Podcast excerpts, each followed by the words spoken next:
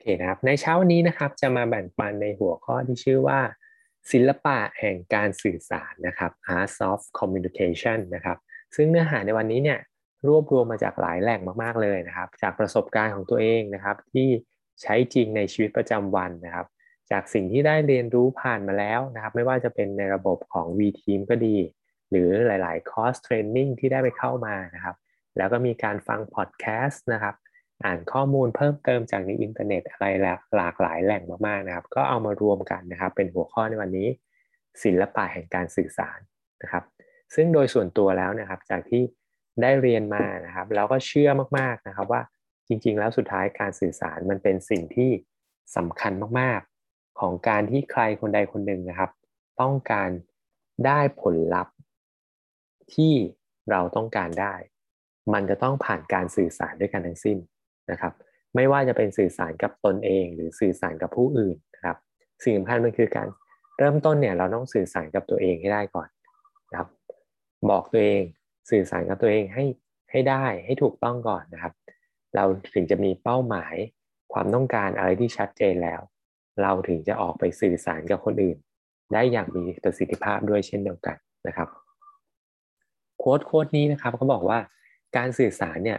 มันเป็นงานที่แท้จริงของผู้นำเลยครับนะครับ keyword สำคัญของ leadership คือ communication เลยนะครับ communication นะครับ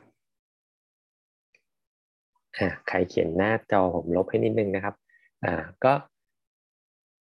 การสื่อสารนะครับเป็นงานที่แท้จริงเป็นงานที่สำคัญของผู้นำเลยนะครับ ตรงนี้เนี่ยมันสำคัญจริง วันนี้เราเป็นผู้นำลองนึกถึงภาพขององค์กรใดองค์กรหนึ่งเนาะนะครับ การที่วันนี้เนี่ยองค์กรจะขับเคลื่อนไปได้อย่างมีประสิทธิภาพ มีคนที่นั่งตำแหน่งสูงสุดหรือผู้นำขององค์กรนั้นน่ะหนึ่งคนเนาะแต่แน่นอนคนหนึ่งคนเนี่ยอาจจะไม่สามารถทำอะไรได้ด้วยตัวเองทุกๆอย่างครับ แต่การที่วันนี้จะพาองค์กรขับเคลื่อนไปได้อย่างมีประสิทธิภาพ แปลว่าเขาต้องมีการสื่อสารที่ดี ถ่ายทอดนโยบาย ถ่ายทอดวิสัยทัศน์ บอกเป้าหมายทำให้คนในองค์กรทำให้คนในทีมเนี่ยเห็นภาพชัดเจนตรงกันนะครับ แล้วต่างคนต่างทำหน้าที่ของตัวเอง รับผิดชอบหน้าที่ของตัวเอง เพื่อให้สอดคล้องกับผลลัพธ์ของบริษัทขององค์กรในท้ายที่สุดนะครับ ฉะนั้นการสื่อสารเป็นสิ่งที่สำคัญมากๆเลย หลาย ๆ องค์กรคงจะเห็นว่า พอผลลัพธ์ในองค์กรไม่ดี สิ่งที่จะเปลี่ยนอันแรกคือเปลี่ยนผู้นำก่อนนะครับนะครับ อย่างเช่น ทีมฟุตบอลเนี่ยเห็นชัดเจนมากถ้าใครเล่นกีฬาเนาะดูทีมฟุตบอลเนี่ยทีมแพ้ไม่สร้างผลลัพธ์ เปลี่ยนผู้จัดการทีมก่อนเลยนะครับ นี่คือการเป็น leadership นะครับ ทุกองค์กรผลลัพธ์ของทุกอย่างเนี่ยแปรผันตามภาวะผู้นำด้วยกันทั้งสิ้นนะครับ แล้วภาวะผู้นำที่ดีเนี่ย ก็จะเกิดขึ้นไม่ได้เลย ถ้าปราศจากการสื่อสารที่ดีด้วยเช่นเดียวกันนะครับ และนี่คือสมการสรุปจะให้ดูว่าไอ้ตัว C communication เนี่ยการสื่อสารเนี่ยมันแทรกอยู่ตรงกลาง ก่อนที่ตัวเราเองหรือคนอื่นๆนะครับ ที่จะเกิดการลงมือทำได้นะครับ วันนี้เราต้องสื่อสารกับตัวเองให้ชัดเจนเนาะพราะเรามีโลกภายในอะไรต่างๆที่ถูกต้องแล้วเนี่ยเราก็ต้องสื่อสารกับตัวเองก่อนว่า แล้วเราจะทำอะไรยังไง นะรวมถึงการสื่อสารของคนอื่นด้วยนะ ที่บอกถ้าเป็นองค์กรจริงๆเนี่ยผู้นำนะผู้นำองค์กรก็ต้องสื่อสารออกไปนะครับ กับคนในทีม กับพนักงานในบริษัท เพื่อให้เขาเข้าใจบทบาทหน้าที่ แล้วก็ลงไปออกไปลงมือทำไป take action ได้อย่างถูกต้อง สุดท้ายถึงจะเกิดผลลัพธ์ที่เราต้องการได้ ตัวเราเองก็เช่นกันนะครับ วันนี้เราอาจจะต้องสื่อสารกับตัวเอง จริง ๆ คนที่เราสื่อสารด้วยมากที่สุดนะก็คือตัวเราเองนี่แหละเสียงในหัวของเรานั่นแหละครับ ครับมันก็คือการสื่อสารอย่างหนึ่ง วันนี้เราฝึกการสื่อสารกับตัวเอง ได้ดีแล้วแค่ไหนนะครับ เราก่อนที่เราจะออกไปสื่อสารกับคนอื่นๆนะครับ เรามาดูองค์ประกอบกันนะครับ หลายๆ คนคงเคยเห็นหรือทราบข้อมูลนี้อยู่แล้วเนาะทีองค์ประกอบของการสื่อสารเนี่ยมันจะแบ่งเป็นสามส่วนนะครับ ข้อมูลนะครับคอนเทนต์หรือว่า wording เนี่ยนะครับข้อมูลคอนเทนต์หรือเนื้อหานะครับมีความสำคัญน้อยที่สุด แต่คนส่วนใหญ่อะมักจะไปกังวลถึงเรื่องเนื้อหา สิ่งที่เราจะสื่อสารออกไปนะครับสำคัญน้อยสุดเลยนะครับสำคัญรองลงมานะครับก็คือน้ำเสียง วันนี้ถ้าเราต้องสื่อสารด้วยน้ำเสียงนะครับ การพูดน้ำเสียงสำคัญมากๆ ความมั่นใจคนฟังน้ำเสียงเรารู้และสัมผัสได้เลยนะครับ ว่าวันนี้เราพูดด้วยความมั่นใจหรือเปล่า หรือพูดด้วยความไม่มั่นใจนะครับ น้ำเสียงที่มั่นใจมีความสำคัญมากๆนะครับ ที่จะทำให้ผู้รับสาร หรือคนที่เราสนทนาด้วย คนที่ฟังเราอยู่เนี่ยเกิดความเชื่อมั่น อยากตามเราหรือเปล่านะครับ แล้วก็ข้อที่สำคัญที่สุดคือ body นะครับ body ก็คือการเคลื่อนขยับเขยื้อนเคลื่อนไหวร่างกาย หรือว่า body language ต่างๆนะครับ เชื่อไหมครับตอนนี้ที่ผมนั่งพูดอยู่เนี่ย ผมก็ทำขยับเขยื้อนร่างกายไปด้วยนะ มี body language ไปด้วยนะครับ ขยับมือนะครับทำไม้ทำมืออะไรไปด้วย มันเป็นการฝึกอย่างหนึ่งนะครับ ในการที่ทำให้เราเกิดพลังในการพูดมากขึ้น ถ้าเราสื่อสารกันด้วยไม่เห็นไม่เห็นหน้านะครับ เรามีแต่เสียงน้ำเสียงสำคัญมากๆ แต่เมื่อไหร่ก็ตามที่เราเจอกันนะครับ แล้วเรามี body language เพิ่มไปด้วยเนี่ย มันจะช่วยเพิ่มศักยภาพในการสื่อสารครั้งนั้นได้ดีมากๆเลยนะครับ รวมถึงการพูดต่อหน้าชุมชนด้วย ถ้าวันนี้เรา body language บุคลิกภาพของเราในการพูดดีด้วยเนี่ย มันก็ยิ่งสร้างความมั่นใจให้ผู้ฟังนะครับ แล้วมันจะเพิ่มทักษะการสื่อสารของเราได้ดีมากๆเลยนะครับอะคราวนี้เรามาดู 5 อุปสรรคนะครับ 5 อุปสรรคที่มันจะทำให้การสื่อสารไม่มีประสิทธิภาพ 5 อุปสรรคที่ทำให้การสื่อสารไม่มีประสิทธิภาพมีอะไรบ้างนะครับ เรามาลองเรียนรู้กันเพื่อเราจะได้ไม่ต้องไปทำมันนะครับ ข้อแรกเลยครับ ตัดสินคนอื่น ตัดสินคนอื่นนะครับ อันนี้คือสิ่งสำคัญมากๆ วันนี้เนี่ยเราอย่าตัดสินใคร ถ้าเรายังไม่ได้รู้จักเขาจริง ๆนะครับ หลายคนอาจจะเคยได้ยินเรื่องนี้เนาะมีผู้ชายสองคนนะครับ เดินเข้าไปซื้อของในห้าง คนนึงแต่งตัวดีเลยนะครับ แต่งตัวดีเลยนะครับ แต่จริงๆสุดท้ายเนี่ยอ่า ไม่ได้มีเงินซื้อหรอกนะครับพนักงานเข้าไปต้อนรับไปไปให้การต้อนรับอย่างดี แต่ในทางกลับกันอีกผู้ชายคนหนึ่งนะครับแต่งตัวไม่ค่อยดีหรอก พนักงานขายก็เลยไม่ได้อยากจะเข้าไปต้อนรับอะไรนะครับ แต่จริง ๆ คนนั้นอะเป็นเศรษฐีเนาะมีเงินซื้อนะครับ แต่ว่าสุดท้ายพนักงาน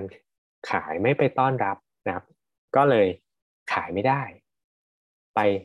โฟกัสผิดคนนั่นเองนะครับ ฉะนั้นเวลาเราจะทำอะไรก็แล้วแต่นะครับทำหน้าที่ของเราให้ดีสุด อย่าไปตัดสินใคร ถ้าเรายังไม่ได้รู้จักเขาจริง ๆนะครับ รวมถึงถ้าเกิดโยงเข้ามากับธุรกิจหนูสกินเนาะหลายๆครั้งอะเราคิดแทนเราไปตัดสินเขาจริงไหมครับ โอ้ยคนนี้ไม่มีเงินซื้อหรอกคนนี้ไม่สนใจหรอกทำให้เราไม่ take action เลยครับ เพราะเราไปตัดสินก่อนแล้วนะครับ เลยเลยเราเลยไม่สื่อสารออกไป เราเลยไม่ inviting ไป ถ้าวันนี้เราไปตัดสินใครนะครับ เราก็จะพลาดในบางสิ่งหลาย ๆ อย่างที่อาจจะเกิดผลลัพธ์ที่ดีขึ้นในชีวิตเราได้เลยนะครับ ฉะนั้นอย่าตัดสินใครนะครับ ข้อที่สองนะครับ อุปสรรคข้อที่สองคนส่วนใหญ่เนี่ยไม่ให้ความใส่ใจกับคนที่เราพูดคุยด้วยอยู่ตรงหน้า นี่เป็นประสบการณ์ตรง ผมเชื่อว่าหลาย ๆ คนก็คงเคยมีประสบการณ์แบบนี้นะครับ โดยเพราะด้วยโลกสมัยนี้เนาะ ใช้โทรศัพท์ ใช้อินเทอร์เน็ตกันนะครับ เราเคยรู้สึกไหมล่ะว่าถ้าวันนี้เราไปนั่งคุยกับหน้าต่อหน้าใครเนี่ย แล้วเราสื่อสารกับเขาอยู่เนี่ย แล้วเขาก็นั่งดูแต่โทรศัพท์นะครับ เวลาเราพูดอะไรไปไม่รู้เขาฟังหรือเปล่าด้วยซ้ำเขาก็มองแต่โทรศัพท์เนี่ย เรารู้สึกยังไงกับคนคนนั้นบ้างนะครับ นี่คือข้อที่สองนะอุปสรรคที่วันนี้ถ้าเราไปสื่อสารกับใครเราจะต้องให้ความใส่ใจกับคนคนนั้นจริง ๆ นะครับ วันนี้ลองอย่างที่เพิ่งที่ผมยกตัวอย่างลองนึกภาพตาม ถ้าเราไปคุยกับใครก็แล้ว แต่นั่งคุยกับใคร ปรากฏว่าเขาเนี่ย นั่งมองแต่โทรศัพท์อะเรารู้สึกกับคนคนนั้นยังไงครับ ไม่ให้เกียรติเราเนาะไม่ใส่ใจเราเลยนะครับ แล้วแบบนี้เราอยากจะคุยกับเขาไหมก็ไม่อยากคุยแน่นอนนะครับ อันนี้คืออุปสรรคข้อที่2ครับ ลองไปปรับใช้กันดูเนาะข้อที่3ครับหลาย ๆ ครั้งเนี่ยเราใช้ศัพท์เทคนิคมากเกินไป ใช้คำจึงภาษาอังกฤษมากเกินไปนะครับ เวลานำเสนออะไรก็แล้วแต่เนี่ยพยายามพูดให้กับที่ว่ามั่นใจได้เลยว่า ทุกคนทุกเพศ ทุกวัย ทุกระดับการศึกษาเข้าใจได้ ก็คือภาษาไทยที่ถ่องแท้นั่นแหละนะครับ ถ้าเราเราสื่อสารกับคนไทยนะนะครับหลายครั้งเราพูดศัพท์เทคนิคใช้ภาษาอังกฤษคำสลับไทยคำอังกฤษคำนะครับทำให้คนเข้าใจยากสื่อสารยาก อ่าผมยกตัวอย่างแบบนี้ เวลาสมมติไป present สแกนเนอร์แล้วกันเนาะเครื่องนี้ชื่อเครื่อง Biophotic Scanner ใช้ตรวจหาแอนตี้ออกซิแดนต์หลักการของเครื่องใช้หลักการของแสง ในการรีเฟล็กกลับมาที่เครื่อง แล้วเปลี่ยนเวฟเลงทำให้ความยาวคลื่นเปลี่ยน สีเปลี่ยน อย่างเงี้ยครับ พอฟังแบบนี้รู้สึกเข้าใจยากไหม แต่อีกตัวอย่างหนึ่งครับ วันนี้เรามาตรวจระดับสารต้านมูสละที่ทำให้เรารู้ว่าเรามีภูมิต้านทาน ความเสื่อมมากน้อยแค่ไหน โดยหลักการทำงานของเครื่องเนี่ยเขาจะปล่อยแสงออกมาที่ความยาวคลื่นคลื่นหนึ่ง พอมันเข้าไปถูกที่ฝ่ามือเราแล้วเนี่ยก็จะเกิดการดูดคืนแสงขึ้น เปลี่ยนแปลงความยาวคลื่นสีเปลี่ยน วัดออกมาเป็นปริมาณได้ อย่างนี้ครับเข้าใจง่ายกว่าไหมถ้าเป็นภาษาไทยทั้งหมดเนาะไม่ต้องใช้ศัพท์เทคนิคไม่ต้องใช้คำที่ดูหรูดูดูเท่นะครับ แต่บางครั้งหลาย ๆ คนไม่เข้าใจนะครับ ก็ อันนี้ก็เป็นอีกอันหนึ่งนะที่ลองไปปรับใช้กันดูนะครับ ข้อที่4นะครับหลายๆ ครั้งเนี่ยเราพยายามจะแก้ปัญหาให้เขา ให้โซลูชันให้คำแนะนำซึ่งจริง ๆ บางทีเขาไม่ได้ต้องการนะครับ หลายๆ ครั้งเนี่ยเวลาคนมาเล่าอะไรให้เราฟังเขาอาจจะแค่อยากต้องการคนรับฟังอะ่ะเราก็แค่เป็นผู้ฟังที่ดีนะครับ ยังไม่ต้องรีบ ยังไม่ต้องปากไวในการให้คำแนะนำหรือพยายามแก้ปัญหาให้เขาก็ได้ จริงๆเขาแค่อยากให้มีคนรับฟังเขาสบายใจแล้ว นะครับ ก็อันนี้ก็เป็นอีกตัวอย่างหนึ่งในชีวิตประจำวันเนาะที่เราอาจจะรู้สึกว่า เวลาเราไปพูดกับใครเนี่ยเขาก็พยายามเสนอทางแก้ให้เราเหมือนโต้แย้งเราอะก็ทำอย่างนั้นสิทำอย่างนี้สิอะไรแบบเนี้ยนะครับ มันก็ทำให้เราซึ่งเป็นคนที่สื่อสารออกไปเนี่ย รู้สึกไม่ค่อยดีกับคนคนนั้นด้วยไม่อยากคุยกับคนนี้แล้วนะครับ อะไรแบบนี้เป็นต้นนะครับ ข้อที่ห้านะครับ ไม่อ่าไม่เอาใจเขามาใส่ใจเราอะ นะครับข้อที่ห้าคือการที่ไม่เอาใจเขามาใส่ใจเรา ไม่มีความเห็นอกเห็นใจเขา ไม่พยายามทำความเข้าใจเขา ไม่ไม่เอาใจเขามาใส่ใจเรานั่นแหละนะครับ ไม่คิดว่าเฮ้ยเขากังวลเรื่องนี้จริงหรือเปล่านะครับ คิดแต่มุมมองของเรา คิดถึงแต่ตัวเองนะครับ ไม่ได้โฟกัสที่ผู้ฟังนะครับ การสื่อสารที่ดีเนี่ยต้องเป็นไปโฟกัสถึงคนฟังนะครับ คิดว่าเขาจะได้อะไร เขาจะได้ประโยชน์อะไรนะครับ อย่ามาคิดถึงแต่ตัวเรานะครับ อันนี้คือ 5 ข้อจำกัดนะครับ ที่จะทำให้ 5 อุปสรรคหรือ 5 ข้อจำกัดที่จะทำให้เราลดประสิทธิภาพในการสื่อสารกับคนได้เลยนะครับอันนี้มาดูกันนะครับ แล้ว 8 8ทิปส์นะครับ หรือว่า 8 เทคนิคที่จะทำให้เราเนี่ยสามารถพัฒนาการสื่อสารของเราให้ดีขึ้น มีอะไรบ้างนะครับ ข้อแรกเลยนะครับ จงเป็นผู้ฟังที่ดี จงเป็นผู้ฟังที่ดีนะครับ จงตั้งใจฟังไม่ใช่แค่ได้ยินนะครับ ต้องตั้งใจฟังด้วย วันนี้เนี่ยการการเทคนิคการสื่อสารที่ดี เราจะต้องตั้งใจฟังเขานะครับ ต้องตั้งใจฟังเขา หลาย ๆ ครั้งนะครับ จริงๆอะผมยกตัวอย่างกับตัวเองเนี่ยโดยธรรมชาติผมเนี่ยเป็นเป็นคนที่ไม่ค่อยคุย เป็นคนที่พูดน้อยนะครับ แล้วก็วันวันก่อนไปหาลูกค้านะครับ ลูกค้าถามว่า ถามจริงๆนะงานเนี้ยอะไรที่รู้สึกว่ายากที่สุด ผมก็บอกลูกค้าเป็นตามตรงนะผมบอกว่า คือก็ต้องคุยกับคนนี่แหละครับ นี่คืองานที่ยากที่สุดของผม แต่ผมก็รู้สึกว่า ผมก็บอกลูกค้าไปว่า แต่ว่ามันเป็นงานที่สุดท้ายแล้ว ถ้าเราอยากได้ผลลัพธ์แบบเนี้ย มันคือต้องเป็นงานขายงานขายมันต้องคุยกับคนเนาะเราแค่พยายามเปลี่ยนตัวเองครับ แต่จริงๆสุดท้ายส่วนใหญ่ผมอะมักจะไปฟังลูกค้าคุยมากกว่าแต่หลายครั้งเนี่ยนะครับ ลูกค้าจะชอบบอกว่าโกคุยสนุกเนาะ แต่จริงๆแล้วเนี่ยผมแทบไม่ได้พูดอะไรเลยนะครับ ก็ตั้งคำถาม รู้จักตั้งคำถามเนาะแล้วก็ฟังนะครับเป็นผู้ฟังที่ดีนะครับ ผู้ฟังที่ดีแล้วก็ต้องมองตาเขาด้วยนะครับ สิ่งสำคัญเวลาเราสนทนาใครเนี่ยมองหน้าเขามองตาเขานะครับ จะทำให้เขารู้สึกว่าเขาเป็นคนสำคัญ แล้วเขาจะรู้สึกว่าเราตั้งใจฟังเขาจริงๆนะครับ อย่างที่บอกฟังต้องฟังจริงด้วยนะ ไม่ใช่แค่ได้ยินครับ เพื่อเราจะได้เอาข้อมูลเหล่านั้นแหละ มาพูดคุยเขาต่อ แล้วก็เก็บข้อมูลเขานะครับ ยิ่งเราคนใดคนหนึ่งเรารู้จักกันมากเท่าไหร่เนี่ยมันยิ่งสร้างความสัมพันธ์แล้วก็สนิทสนมกันมากขึ้นเท่านั้น ถ้าเราไม่ฟัง เราไม่ตั้งใจฟัง เราก็จะไม่รู้จักคนคนนั้นเลยนะครับ ข้อที่สามนะครับพยายามเวลาสื่อสารกับใครก็แล้วแต่พยายามเรียกชื่อเขานะครับ อย่าเรียกคุณ อย่าเรียกพี่นะครับใช้ถ้าเขาเรารู้ชื่อชื่อเขาอยู่แล้วเนี่ย แล้วเราก็อาจจะเรียก ถ้าเขา อายุมากกว่าเราก็เรียกพี่แล้วก็ลงตามชื่อเขาไปได้เลย เช่น พี่เอพี่เอครับพี่เอคิดว่ายังไงอะพี่พี่เองั้นหรืออย่าเรียกพี่เฉยๆหรืออย่าเรียกคุณนะครับเขาบอกชื่อที่เพราะที่สุดอะคนที่อยากได้ยินชื่อที่เพราะที่สุดคือชื่อของตัวเองนั่นแหละนะครับ ถ้าเราสื่อสารเขาพยายามเรียกชื่อเขานะครับ มันจะทำให้เขารู้สึกดี แล้วก็เกิดความสนิทสนมกันมากขึ้นด้วยนะครับ ข้อสี่ครับจงสื่อสารอย่างมีความกระตือรือร้นนะ มีพลังมีความมั่นใจนะครับ ความกระตือรือร้นคือ high energy นั่นเองนะครับ เวลาเราสื่อสารอะไรก็แล้วแต่เนี่ยนะครับทุกอย่างในโลกนี้มันคือพลังงานเนาะ high energy วินหลาย ๆ คนคงเคยได้ยินนะครับ วันนี้ถ้าเราสื่อสารฝึกการสื่อสารด้วยความกระตือรือร้น หรือเอาง่ายๆ ไม่ต้องไม่ต้องอะไรเยอะนะครับ ก็พูดด้วยน้ำเสียงที่มีความมั่นใจก่อนนะครับก็เป็นส่วนหนึ่งของความกระตือรือร้นและนะครับ มันจะทำให้ผู้ฟังเนี่ย รู้สึกว่า เออ คนนี้น่าเชื่อถือ คนนี้น่าร่วมงานด้วยเนาะนะครับ มี energy มีพลังงานนะครับ มีความกระตือรือร้นนั่นเองนะครับ ข้อที่5ครับการสื่อสารที่ดีเนี่ยควรจะเป็นการสื่อสารสองทางเสมอนะไม่ใช่เราพูดฝ่ายเดียวครับ ไม่ใช่เราพูดฝ่ายเดียว เราจะรู้ได้ยังไงว่าเขาฟังเราอยู่หรือเปล่าเขาตามเราทันไหมเขาเข้าใจในสิ่งที่เราพูดไหมนะครับคำถามเวลาเราพูดไปเนี่ย เราก็ถามคำถามไปเรื่อยๆนะครับ ออมีคำถามอะไรเพิ่มไหม ตรงนี้เข้าใจไหม ติดตรงไหนไหมอะไรเงี้ย ก็ถามไปเรื่อยเพื่อเช็คนะเพื่อเช็คนะครับ แล้วที่สำคัญเวลาสื่อสารกับใครก็แล้ว แต่ที่บอกพอตั้งใจฟังปั๊บก็เก็บข้อมูลเหล่านั้นแหละมาถามต่อได้นะครับ แล้วพอเราถามต่อแล้วเป็นนักฟังที่ดี เขาก็จะรู้สึกว่าเราหน้าหน้าอ่าหน้าไว้วางใจหน้าคบนะครับ เพราะว่าเราเป็นผู้ฟังที่ดีครับ คนส่วนใหญ่ชอบอยากจะเล่าเรื่องตัวเองอยู่แล้วนะครับ ถ้าวันนี้เราตั้งใจฟังเรื่องราวของเขา แล้วเราสนใจเรื่องราวของเขาจริงแล้วยิ่งมีการตั้งคำถามต่อนะ มันก็ยิ่งสร้างความสนิทสนม ความไว้เนื้อเชื่อใจได้ดีขึ้นนะครับ หลาย ๆ ครั้งเนี่ยเราต้องเงียบบ้างนะครับ เงียบโดยเฉพาะหลังจากถามคำถามอะไรไปแล้วว่านะครับ โดยเพราะถ้าเกิดในในธุรกิจของเรานะครับ พอเราเปิดประโยคคำถามโดยการประโยคปิดปิดการขายไปแล้วเนี่ย สิ่งสำคัญเราต้องเงียบ ห้ามพูดอะไรต่อเด็ดขาด